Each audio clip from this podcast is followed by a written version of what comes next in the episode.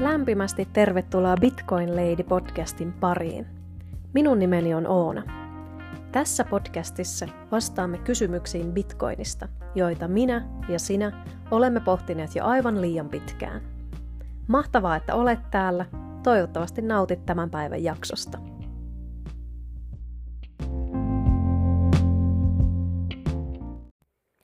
Venetsian kapeiden kanavien varrella seisoi vanha ja arvokas lasinpuhaltamo. Tässä käsityöläisten pyhätössä syntyi kauneutta kuin taian voimalla. Lasinpuhaltajat, joiden taito oli siirtynyt sukupolvelta toiselle, loihtivat upeita lasiesineitä. Taideteosten sävy oli kuin merenpinta auringonlaskun hetkellä, ja ne loistivat kuin tähdet yön taivaalla. Eräänä päivänä lasinpuhaltamoon saapui tilaus, joka sai mestarit innostumaan. Heidän oli valmistettava suuri kasa lasihelmiä, enemmän kuin koskaan aikaisemmin. Lasinpuhaltajat tekivät työtä ahkerasti, ja jokainen helmistä oli kuin pieni taideteos.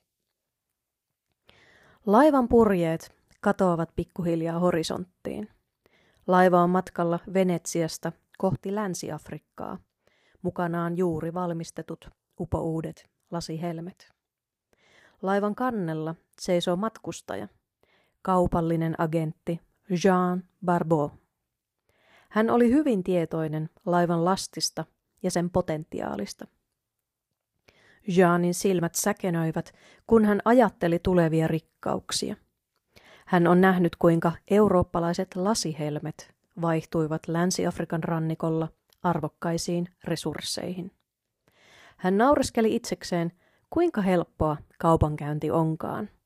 Sitten vahingossa, tai ehkä alitajuisesti, Jean sanoi ääneen.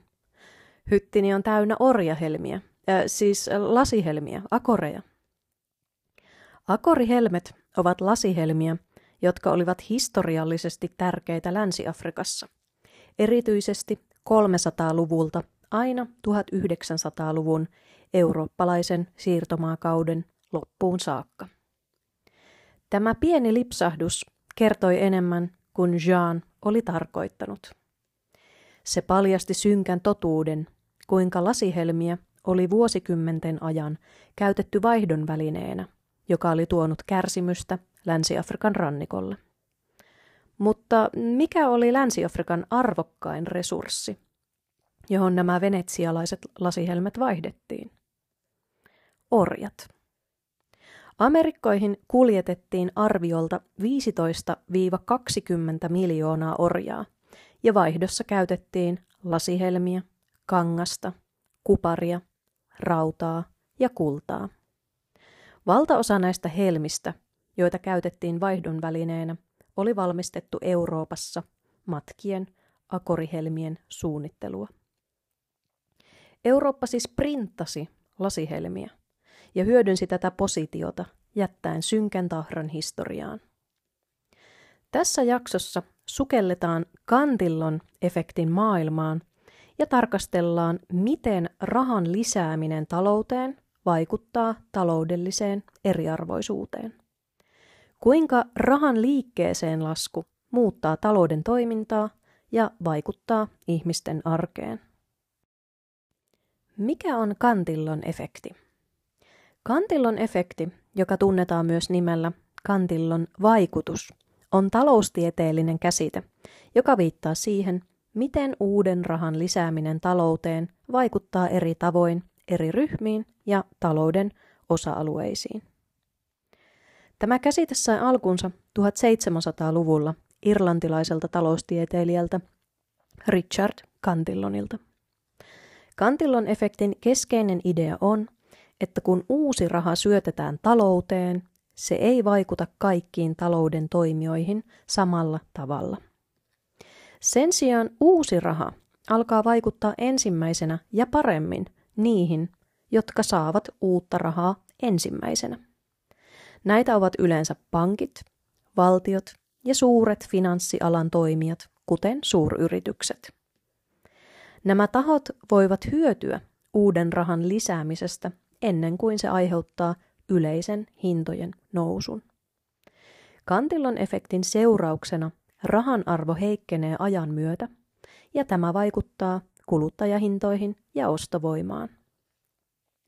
Käytännössä tämä tarkoittaa, että ne, jotka saavat uuden rahan ensin, voivat käyttää sen edullisemmin ennen kuin hintojen nousu saavuttaa heidät. Toisaalta ne, jotka saavat uuden rahan myöhemmin, joutuvat kohtaamaan korkeammat hinnat ja ostovoimansa heikkenemisen. Cantillon-efekti korostaa, että rahan lisääminen talouteen voi lisätä eriarvoisuutta ja suosia niitä, jotka ovat lähempänä rahan lähdettä tai ensimmäisten joukossa hyödyntämässä sitä. Edellisessä jaksossa säästäminen on mahdotonta. Kerroin esimerkin, jossa maailma koostui kolmesta ihmisestä. Sinusta, minusta ja Timosta. Meillä kaikilla oli alkuun kymmenen kolikkoa ja maailman rahavaranto koostui kolmestakymmenestä kolikosta. Niiden kautta laskettiin arvo tuotteille. Jokaisella henkilöllä oli tässä esimerkissä noin kolmekymmentäkolme prosenttia kokonaisvaroista. Timolla oli kuitenkin pääsy kolikkoprinteriin ja hän tulostaa lisää kolikoita. Nyt Timolla on kolmekymmentä kolikkoa ja minulla ja sinulla on edelleen kymmenen kolikkoa. Maailman rahavaranto koostuu nyt kolmenkymmenen kolikon sijaan viisikymmentä kolikosta. Timo hyötyy tilanteesta eniten, koska hän on lähimpänä kolikkoprinteriä. Cantillon-efekti. Koska Timo on ollut printeriä lähimpänä, hän kokee tulojensa ja ostovoiman nousun. Hän vaihtaa arvoaan menettävän fiat-rahan muihin hyödykkeisiin.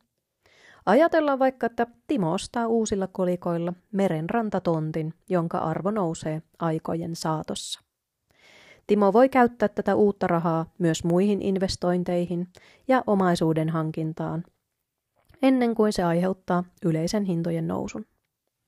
Tämä voi merkitä sitä, että hän näkee tulojensa ja omaisuutensa kasvavan ennen kuin inflaatio iskee, koska rahan määrä on lisääntynyt. Timo voi investoida uuden rahan kiinteistöihin, osakkeisiin, raaka-aineisiin tai muihin koviin omaisuusluokkiin. Nämä omaisuusluokat voivat säilyttää arvonsa paremmin inflaation aikana, ja Timo voi hyötyä niiden arvon noususta. Ajattele jakson alun tarinaa venetsialaisista lasihelmistä. Niitä printattiin Euroopassa, koska lasinpuhallustekniikka oli kehittyneempää kuin Länsi-Afrikassa. Eurooppalaiset hyödynsivät tätä epätasapainoa omaksi hyödykseen. He hyödynsivät karusti lasihelmien printtausmahdollisuutta ja vaihtoivat lasihelmet investointeihin ja omaisuuteen, muun muassa orjiin. Timo osti merenrantatontin printatuilla kolikoilla ja Jean Barbeau on lastannut laivansa täyteen orjia ja purjehtii seuraavaksi kohti Amerikkaa. Mutta miten meidän kävi? Sillä välin kun Timo purkaa muuttoautoa uuden merenrantatontilla sijaitsevan talonsa pihassa, minä ja sinä huomasimme, että kymmenen kolikon ostovoima on alentunut kolmestakymmenestäkolmesta prosentista kahteenkymmeneen prosenttiin. Ja kaikki on kalliimpaa, koska maailman rahavaranto koostuukin alkuperäisten kolmenkymmenen kolikon sijaan viisikymmentä kolikosta. Koska me olemme kauempana kolikkoprinteristä, emme välttämättä saa uutta rahaa ennen kuin se on levinnyt laajemmalle talouteen ja aiheuttanut jo hintojen nousun. Ostovoimamme laskee ja tarvitsemme enemmän rahaa hankkiaksemme saman määrän tavaroita ja palveluita kuin ennen. Meillä on vaikeuksia kattaa perustarpeitamme, kuten ruokaa, vaatteita ja asumista. Joudumme ehkä tekemään kompromisseja ja säästämään näillä alueilla, mikä voi vaikuttaa elämänlaatuumme. Joudumme käyttämään säästöjämme tai hätärahastojamme selviytyäksemme taloudellisista vaikeuksista, mikä voi heikentää taloudellista turvallisuutta. Taloudelliset vaikeudet aiheuttavat stressiä ja huolta, mikä vaikuttaa puolestaan henkiseen hyvinvointiin ja terveyteen. Saatamme joutua turvautumaan velkaan selviytyäksemme päivittäisistä kuluistamme. Tämä voi johtaa velkaongelmiin ja velan kasvuun. Laajemmassa kuvassa paikallinen talous kohtaa vähentynyttä kysyntää ja joutuu supistamaan toimintaansa ja irtisanomaan työntekijöitään. Sijoitukset voivat menettää arvoaan, kun markkinat reagoivat ostovoiman muutoksiin. Nämä esimerkit kuvaavat Cantillon-efektin perusperiaatetta. Ne, jotka ovat lähempänä rahan kolikkoprinteriä tai rahan luomisen päätöksentekoa, voivat hyötyä uuden rahan lisäämisestä ennen kuin se vaikuttaa laajemmilti talouteen. Eurooppalaiset hyötyivät helposti tuottamistaan lasihelmistä vaihtamalla niitä orjiin. Timo osti merenrantatontin. Toisaalta ne, jotka ovat kauempana tästä päätöksestä, voivat kokea ostovoimansa laskun, kun inflaatio iskee. Minä ja sinä huomasimme, että rahamme eivät riitäkään, kuten ennen. Rahan arvo oli laskenut. Afrikkalaiset huomasivat, että lasihelmien määrä oli kasvanut räjähdysmäisesti ekosysteemissä, eli akori-helmet menettivät arvoaan. Ja samalla viisitoista kaksikymmentä miljoonaa ihmistä oli lastattu Afrikassa laivoihin ja lähetetty Amerikkaan. Hunajata, hunajata ja champanjaa. Fredrik A. Hayek, itävaltalais-brittiläinen taloustieteilijä, vertasi Cantillon-efektiä hunajapurkin kaatamiseen selittääkseen, miten rahan vaikutukset leviävät taloudessa. Tämä vertaus auttaa ymmärtämään, miten rahan lisääminen vaikuttaa eri ihmisryhmiin eri tavoin, riippuen siitä, kuinka lähellä he ovat rahan alkulähdettä. Hayekin vertaus hunajapurkin kaatamisesta menee seuraavasti. Kun hunajaa kaadetaan purkista pöydälle, se alkaa levitä keskeltä ulospäin. Keskellä hunajapurkin kaatamislähdettä olevat voivat saada hunajaa ennen kuin se leviää reunamille.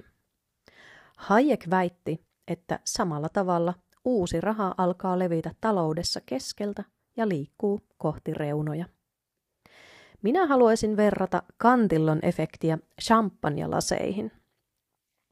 Ajattele elokuvaa Great Gatsby, juuri se, missä Leonardo DiCaprio esittää pääosaa ja nostaa champagnelasia ilotulitusten räiskyessä taustalla. Hänellä on kädessään kupea champagnelasi. Lasi on varrellinen, mutta juomaosa on laakea ja matala. Kasataan näistä pyramidimainen muodostelma. Yksi lasi päälle, kolme lasia sen alle. Näiden kolmen lasin alle kasataan yhdeksän lasia, ja lasien määrä lisääntyy sitä mukaan, mitä alemmas kerroksissa mennään. Seuraavaksi avataan champagnepulloja, kaadetaan champagne ylimpään lasiin. Mutta kaatamista ei lopetetakaan, kun lasi on täynnä, vaan annetaan sen valua yli. Ylin lasi valuttaa ylimääräisen champagne alempiin laseihin ja siitä taas alempiin laseihin. Alimpiin laseihin voi tippua muutama pisara siinä vaiheessa, kun ylemmät lasit on jo juotu ja nousuhumala on päällä. Kuplat poksahtelevat. Olo alkaa olla pirskahtelevainen ja voi pikkusen vaikka naurattaa. Hyödyt ovat suurimmat heillä, ketkä ovat lähempänä kaatamispistettä, champagnepulloa, rahaprinteriä. He ovat nousuhumalassa, kun alimmat lasit vasta odottelevat champagnen valumista laseihinsa. Kuplat alkavat haihtua. Sitten kun sinun vuorosi tulee, löytyy champagnelasin pohjalta muutama tippa väljähtänyttä champagnea. Siitä ei tule kuin vihaiseksi, eikä siitä ainakaan tule nousuhumalaan. Ja siinä on vastaus kysymykseen, mikä on Cantillon-efekti. Ja vielä lopuksi, bitcoinissa ei ole printtaa lisää bitcoinia painiketta.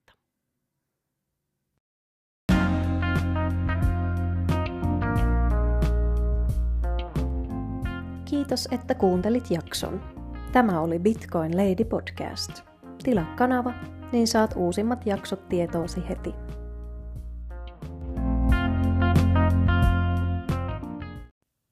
Bitcoin Lady podcastin tarjoama sisältö on tarkoitettu vain viihteeksi ja informaatioksi. Sisältöä ei tule ottaa sijoitussuosituksena, eikä podcast anna sijoitussuosituksia. Älä luota, vaan varmenna.